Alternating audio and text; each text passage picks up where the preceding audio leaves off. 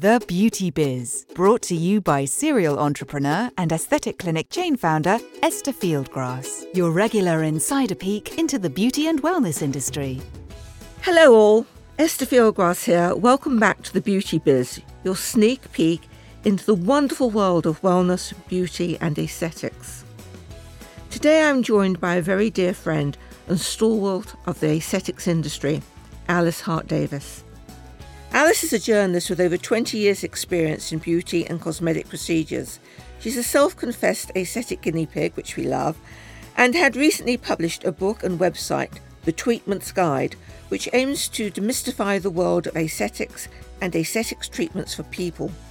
Welcome, Alice. Well, hi, Esther. Thank you very much for having me here. So welcome. Lovely to have you here. We mainly run into each other at the various industry trade shows, so you've always struck me as someone who wants to get under the skin of those techniques and treatments that you're seeing out there. Find science behind them, or looking into the science behind them. Is this fair? Could you share a little bit about your journey to here? Has aesthetics always been of interest to you? Well, it has. I mean, for as long as I've known about it, because um, I was a journalist for a long time writing about other things, and aesthetics just wasn't there. But then I was on the Evening Standard in the late 90s, and they were always interested in everything new. And I was moving across from doing health writing there into beauty stuff. And so, along with all the creams that were coming up there, everyone was talking about what people are having done because you know the, the standard it's all very gossipy. It's about what's going on. And what they really want to know is who are these doctors doing these procedures? What are the procedures? What's available? Where can you get hold of them? And I was just the right age, kind of late 30s, to be really curious about this. And with um, three small children, you know, you feel you're aging much faster than you perhaps are. And so the opportunity was there to start looking at these things. So that's how I began following the industry, trying to find out what was what, what it all did, um, and reporting on it and trying things out. I mean, uh, you must agree that chur- journalism has changed beyond all mm. recognition. It has, it has, which which is a great sadness to me because it's been a fantastic business to be in all this time. But the last uh, ten years, particularly the last five years, it's just uh, the opportunities for freelancers. I've been freelance for 20 years, have been going downhill at a rapid rate, and the people on the inside of the magazines and newspapers are so busy, um, they hardly have the time to listen to what you have to tell them. And you have to get past those editorial gatekeepers if you want to get your stories out there. So it's been increasingly frustrating, particularly writing about a field like aesthetics where there is so much going on and having followed it for a long time, I like to think I know what makes a good story and what doesn't about what's new in aesthetics. So having a new channel through which to be able to put things out is very thrilling. I mean, I still write for the magazines, for the papers, which is brilliant, but now I've got my own channels, you know, talking about tweakments and skincare and stuff. You know, it's lovely to be able to get directly to people with the stuff I feel they want to know about. It's so interesting for me when I look at what's going on within journalism, particularly in this field, because like you've almost given yourself a makeover, mm. you know, with how you approach journalism now, as you're talking about with your yeah, book, yeah. Tweakments, and also with your website. Oh, I thought you meant physical terms with all the things no, no, I've no. done over the years. no, no, no, yeah. you know, but just as a journalist, how mm. you've kind of reinvented yourself. Well, I think we're all finding we have to reinvent ourselves, particularly those of us who are getting on a bit. Um, and I've seen a number of journalist colleagues, you know, move into you know, internet-based things one way or another, whether it's blogging, vlogging, influencing. And I'd looked at that for quite a while, thinking I'm too cowardly because I'm quite shy, really, to to do all that, and being terrified of the amount you have to step up and engage with people if you do. but you know, I've been I've been trying different businesses on the side for I don't know how long, and anyway, this now seemed to be the right time to doing this, do this. Also because tweakments, it hasn't been something that people have been really keen to talk about much before. You know, certainly 20 years ago, nobody would speak about it. 15, even 10 years ago, it was very hush hush, very frowned on. Largely, I know, because the media sort of demonized a lot of it and loves a scare story. But uh, now it seems the stigma is falling away. People are keener to talk about everything. So the time seemed right to to do something to launch this whole platform and step up and talk about it without being torn to shreds as a result. I love the name tweakments. I, I was saying this morning, when I was quite young, my mother used to talk about a tweak here, darling, and a tweak there, and nobody will know what you've had done. oh, well, Yeah. ahead of her time. Ahead of her time. She was always one of those women. What can I say? So I'm fascinated. What does your day look like? Hmm. That's a good question. I mean, it's always different. I suppose that's the that's the thing, particularly because uh, my new life seems to involve a great many different elements. So, I have a small dog. I take him for a walk. I try and meditate before I do anything else in the morning. I um, might go and do some exercise.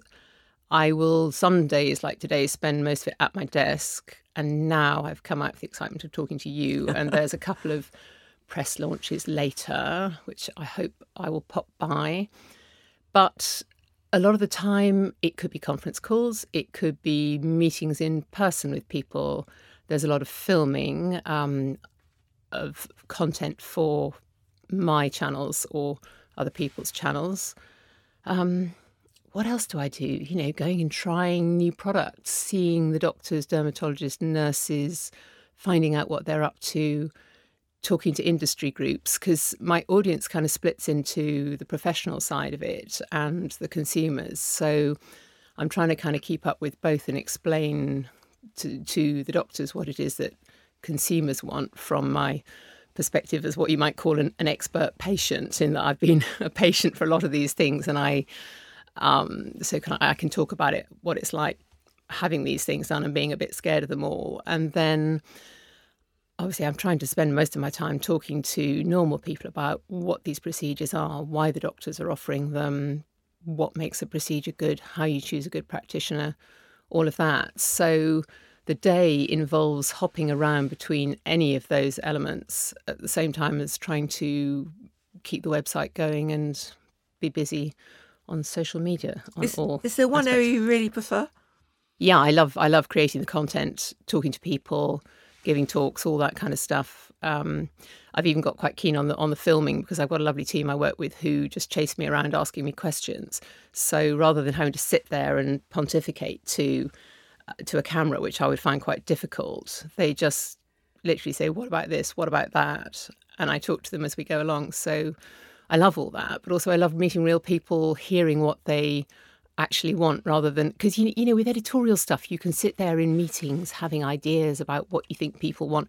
At least with social media people are asking you very directly what do you do about this thing? What do you do about a saggy neck? What do you do about under eyes? And then you know you you know where you need to put the information. Just put it out there so they can can know. Yeah.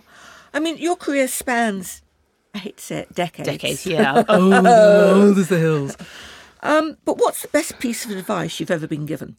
Best piece of advice. Um, uh, there's there's the old standard of um, if a job's worth doing, it's worth doing properly. Though everything's so busy these days, and none of us want to be perfectionists. So often it's a question of just getting things done.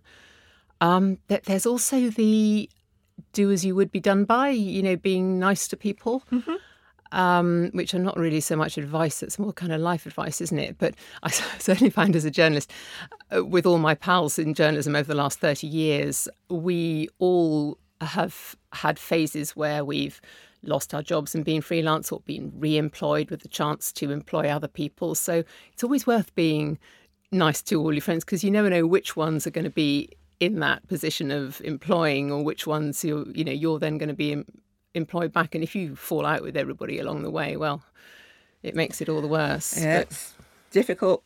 Can be difficult. So, what piece of advice would you give to anybody that wants to get into journalism? Mm, I think you should have a blog to get your name and writing style out there in what and preferably have a niche to be to be in because it's really hard to get your voice heard today. Everybody's everybody's shouting away. I don't, I don't know if you saw that exhibition on the the art of the selfie or whatever it was last Yes. year at the I found that terrifying. It was this huge room in where was it? It was the the, the galleries wasn't it? Um, and and every wall was covered with projections of matchbox sized maybe a bit bigger people talking into their cameras, um, you know, broadcasting their, their, their YouTube channels. So standing in the middle of that with, with millions of people all shouting at once just made you realize what it was. It was just that whole feeling of being inside the whole internet at once. So if you're one of those voices and you're trying to get into journalism and you're trying to get your voice heard, um, have an outlet for it, then target the people you want to go and work for, let them know you exist, offer to go and help them all the usual. I mean, I'd say go and try an intern on your favourite publication, except that's those are really competitive. But you know, if you're up for it, that's the way to go about it. But um, the difficult thing I find with advising anyone to go anywhere near journalism now is that it's more of a, a sort of lifestyle choice rather than a serious career. It, it's quite hard to, you know, unless you're going to get on somebody's proper training program um, and be nurtured into a career within it, you know, the chances of chances of managing what a lot of us used to in the past of getting employed in a proper Fleet Street job, which gives you a kind of salary that you can really get by on, those jobs seem to be rather hard to find now. But do you think that's really quite past? That the future is actually much more where people are going on and they're they're basically doing their Instagrams and they're they're blogging. Yeah, it's all it's all multifaceted, isn't it? Yeah. No one's going to get stuck in one old career like we used to imagine we would 30 years ago. But um, but yeah, it's to come up with a bunch of options where you can pursue all the threads of the things you're interested in. Um, find a way to make it work for you and, and, and use your initiative because often the younger people have entirely fresh ideas and have less fear about saying, would this work? Let's give it a try and see, rather than thinking, oh, we have to do things a certain way. Yeah. I mean, you were talking about selfies just now. Mm-hmm. I mean, I've been talking for the last few years about what the public are actually doing for their selfies and oh. how they're having their faces changed and made mm. so that mm. when they're taking their selfies, it all looks amazing. But beyond that, what is happening? They're videoing themselves having the treatments.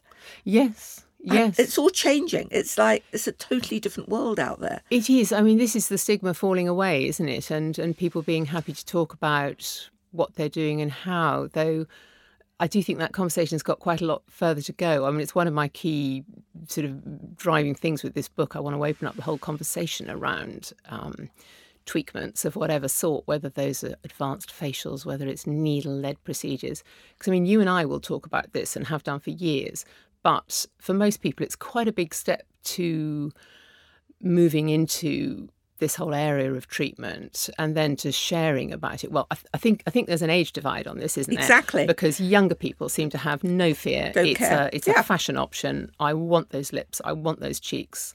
I know I can get it done. Whereas anyone who's, what would you say, 35 plus, 45 plus, 40 plus? 40 plus. Is much more cautious about engaging with it, about the potential judgment they may get back negative judgment from their friends if they talk about it. I also think that there's also a difference between those that are married and those that aren't.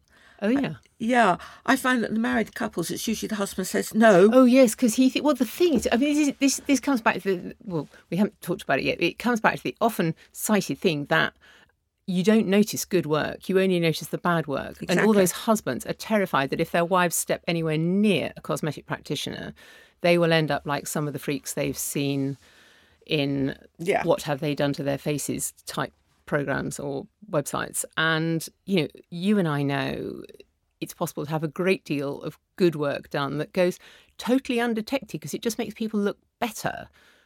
So, um, Alice, delving into aesthetics more now, We've seen the industry explode over the last five years. We're seeing more and more people opening clinics, more and more people being open to aesthetic treatments. Could you talk a bit about what are the changes that you've noticed?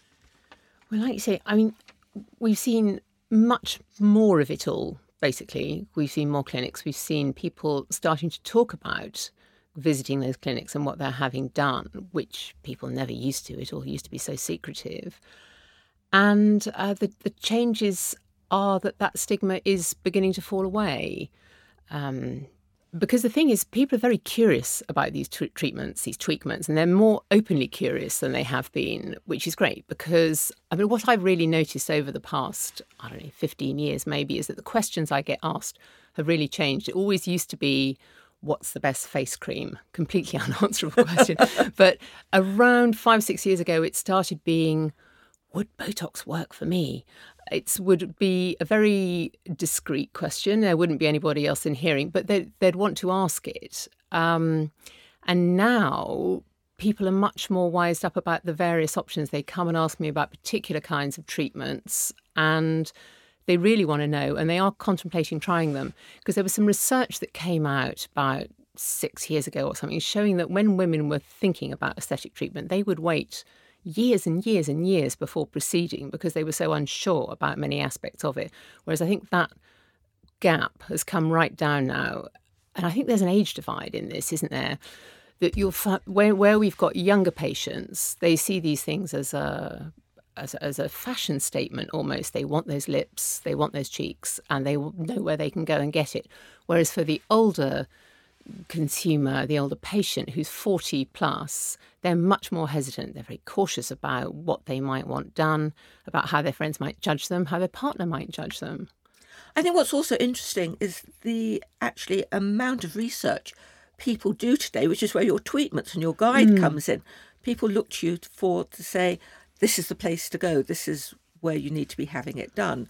This person's doing this. This person's doing that. I mean, that's very much your judgment call. It's really tricky, isn't it? I mean, because one wants to drive them to, to so that's really tricky because what you want to do is send them to someone who is a safe pair of hands, who has experience, and who knows how to manage not just the procedures but any possible complications that come along afterwards. Because, you know, along with this explosion of more clinics offering treatments, there's an awful lot of places that I feel shouldn't be offering these treatments at all, mm-hmm. which are, you know, the beauty salons, the hairdressers, the heaven forbid Botox parties. Yeah. It's all going on, isn't it? And and that's where a lot of it seems to go wrong for people, and that's where the negative stories start coming out in the press because these awful things have happened to it's usually these girls who have gone along and been persuaded, perhaps against their better judgment, to have a treatment. It's been done by somebody who doesn't have proper qualifications, who doesn't use quality products, who doesn't know how to manage things if it goes wrong.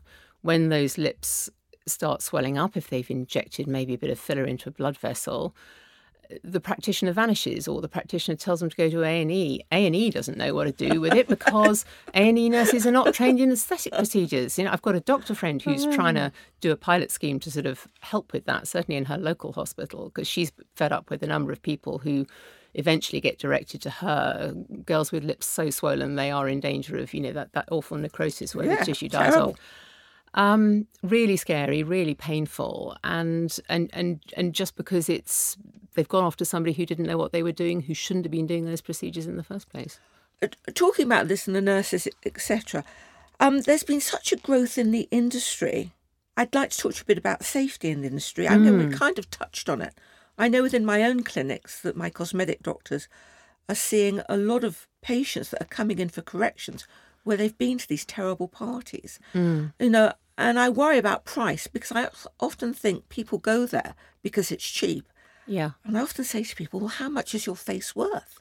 That's such a difficult question. I think, particularly for the younger patient, because they are always going to choose on price. They haven't got so much money and they think it's the same stuff. They don't ha- have the education around all these products to know to distinguish between a good product and a bad product, a good practitioner and a bad practitioner. I mean, it's great that the Department of Health has finally got a campaign out to improve awareness around this, but it's only that I feel is only touching the tip of the iceberg because it is saying basically do your research, keep yourself safe.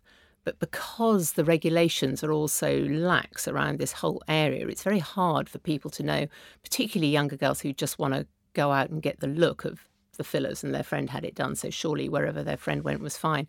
It's hard for them to bother to do the research and and, and know where to go and how to decide between you know a practitioner who's looking great on Instagram, which is increasingly where young people do their research, Facebook and Instagram, and a serious medical clinic that's been doing it for years. Maybe it looks a bit stuffy. Maybe it doesn't look as much fun to them as the Instagram practitioner. So it's, it's a really hard message to get across because it all sounds a bit boring, like be safe, do your research. But but like you say, you you can't put a price on. You know, your your face is not the area to start economising with. It, it really not. isn't. It really is. It not. really isn't. But you know, when Superdrug started doing um, fillers and Botox last year, Yeah. uh, you know, I had a number of pe- friends sort of saying to me, "Hey, should I go there because you know I know what I want in terms of um, what areas I need injecting?" So you know, completely go there. They are using experienced um, aesthetic nurses. They are only using well accredited products. They won't treat anybody under 25. There's a, an obligatory cooling off thing. They're doing everything by the book.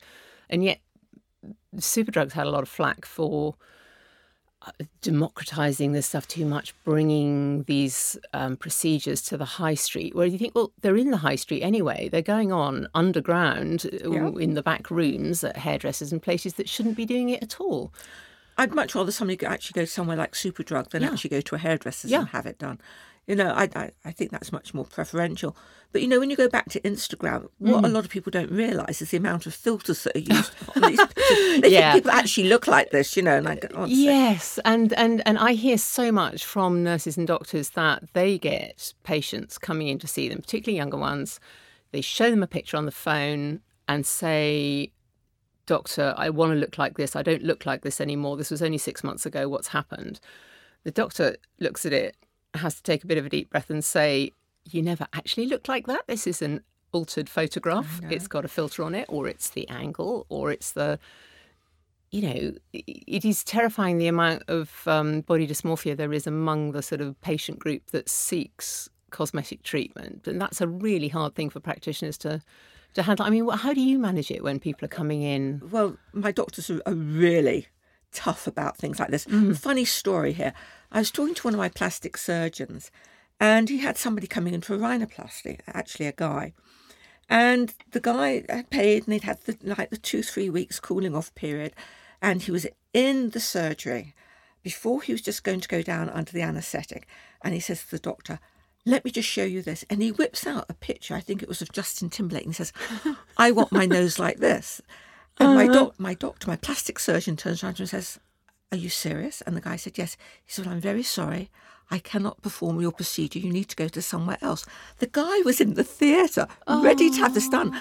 My plastic surgeon walked out. He says, I'm not going to do somebody like that. That's totally irresponsible. And and had the guy not thought about this before he wound up in the theatre? I've no I mean, idea. 'cause This I is was a this- conversation for the consultation, isn't Oh, it? You, yes. you know, oh, like like if you do not look like Justin Timberlake or Claudia Schiffer or Gisele or whatever, whatever. you you are not going to look like them after surgery. There's a lot involved. uh, That mm. But I said, "You didn't." He said, I did. He said I'm not. I'm not going to do this." He said, "It's not ethical." I went, "Oh, okay."